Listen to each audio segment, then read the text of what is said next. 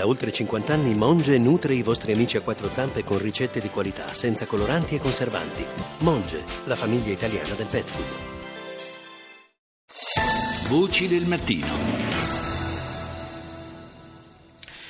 E dedichiamo quest'ultima parte della puntata di Voci del Mattino al tema dominante, lo avete sentito in, eh, nei titoli di tutti i TG eh, internazionali, cioè il referendum sulla Brexit. Andiamo subito a Londra dall'inviata del giornale radio Carmela Giglio. Buongiorno Carmela.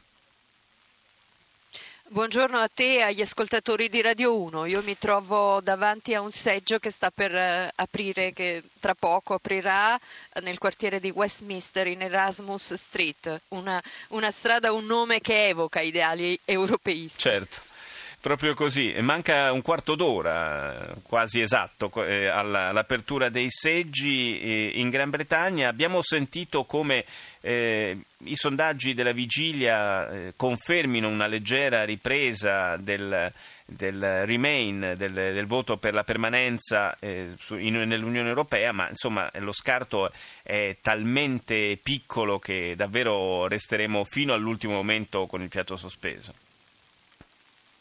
Sì, sarà una partita che si giocherà davvero sul filo di lana ed è l'elemento questo che oggi viene più eh, ripreso ed enfatizzato eh, dalla stampa britannica, dalla tv e dai giornali, con uh, un appello ad esprimere un, ai cittadini britannici perché vadano ai seggi ad esprimere la loro opinione, perché saranno davvero, eh, visto che il margine, la forbice, come ricordavi, tra i due schieramenti è estremamente eh, labile, a decidere il futuro di questo, di questo paese e dell'Europa saranno gli indecisi, quelli che ancora eh, in questa campagna elettorale che è stata eh, così eh, insolitamente aspra, che ha così profondamente diviso eh, l'opinione pubblica. Oggi si parla di un paese eh, spaccato sostanzialmente eh, a metà. Al termine di questa campagna ancora in molti eh, oscillano fra opposte paure, perché è stata soprattutto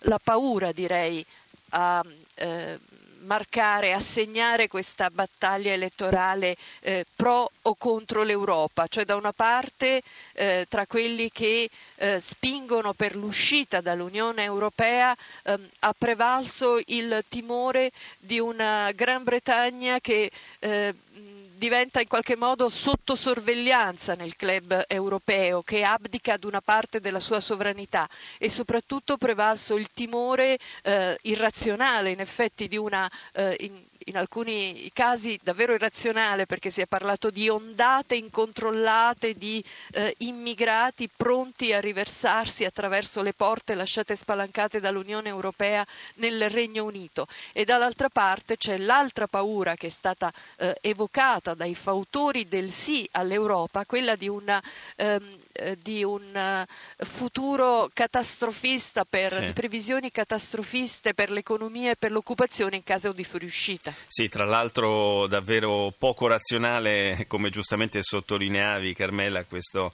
eh, questo, questa paura, questo timore, visto che non è stata certo l'Unione Europea eh, nei decenni passati a riempire il paese, ad esempio, di eh, cittadini stranieri, eh, molti di, di, di, fede musulmana, che arrivavano in realtà da paesi ex Commonwealth, cioè l'Unione Europea non c'entra assolutamente nulla da questo punto di vista è assolutamente uno dei, dei paradossi eh, di questa consultazione eh, referendaria, poi tanto più ehm, palpabile qui a Londra, una città eh, multiculturale dove al, interi quartieri eh, hanno una, eh, una identità l'identità di una società eh, che ha scelto di essere eh, inclusiva, eh, una eh, società globale. Ebbene, anche qui a Londra ho potuto cogliere in questi, in questi giorni eh, di vigilia proprio questi sentimenti di cui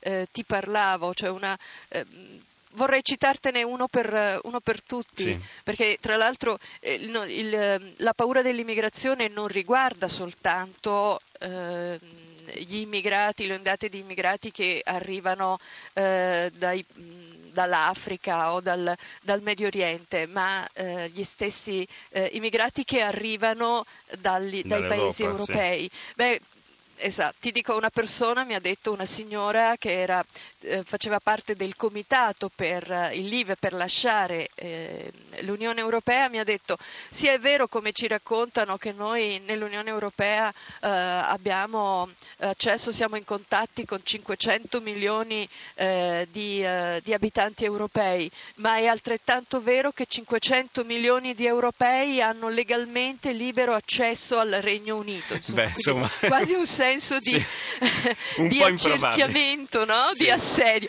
un po' piuttosto improbabile, ma questo dà l'idea di quanto questa campagna abbia assunto toni anche sì, di toni eh, davvero, davvero irrazionali. Grazie, grazie a Carmela Giglio, inviata del giornale radio a Londra per essere stata con noi e saluto il nostro ultimo ospite di oggi che è il direttore esecutivo del Fondo Monetario Internazionale Carlo Cottarelli. Buongiorno. Buongiorno a voi. Abbiamo sentito come la paura, eh, paure opposte possiamo dire, siano un po' state però il, il, tratto dominante di questa campagna referendaria e la paura si è eh, ha serpeggiato e serpeggia molto anche eh, nel mondo economico-finanziario. È una paura giustificata?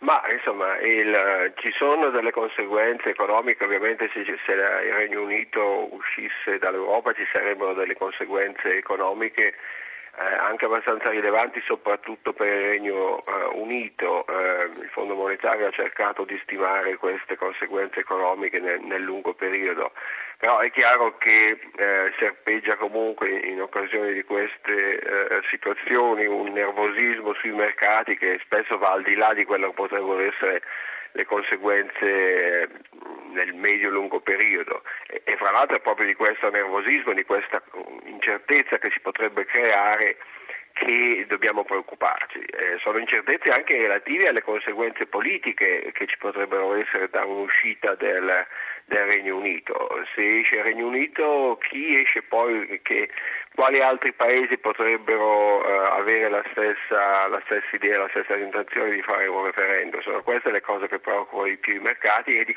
in conseguenza devono preoccupare anche noi. Ma eh, il fatto che il, Regno Unito non sia mai entrato nel club dell'euro non limita eh, parecchio il, l'impatto eventuale di un'uscita dall'Unione io, Europea? Io credo, io credo, di sì, razionalmente sì. Il problema è che eh, se si ragionasse razionalmente, se i mercati finanziari eh, ragionassero sempre razionalmente, eh, forse il rischio sarebbe più basso. Però abbiamo visto in passato come eventi che eh, razionalmente erano di portata limitata, potevano creare delle eh, reazioni eh, a catena, del, degli sviluppi sui mercati finanziari che alla fine hanno provocato danni piuttosto, piuttosto gravi. Quindi eh, sì, eh, il Regno Unito è comunque fuori dall'area eh, del, dell'euro.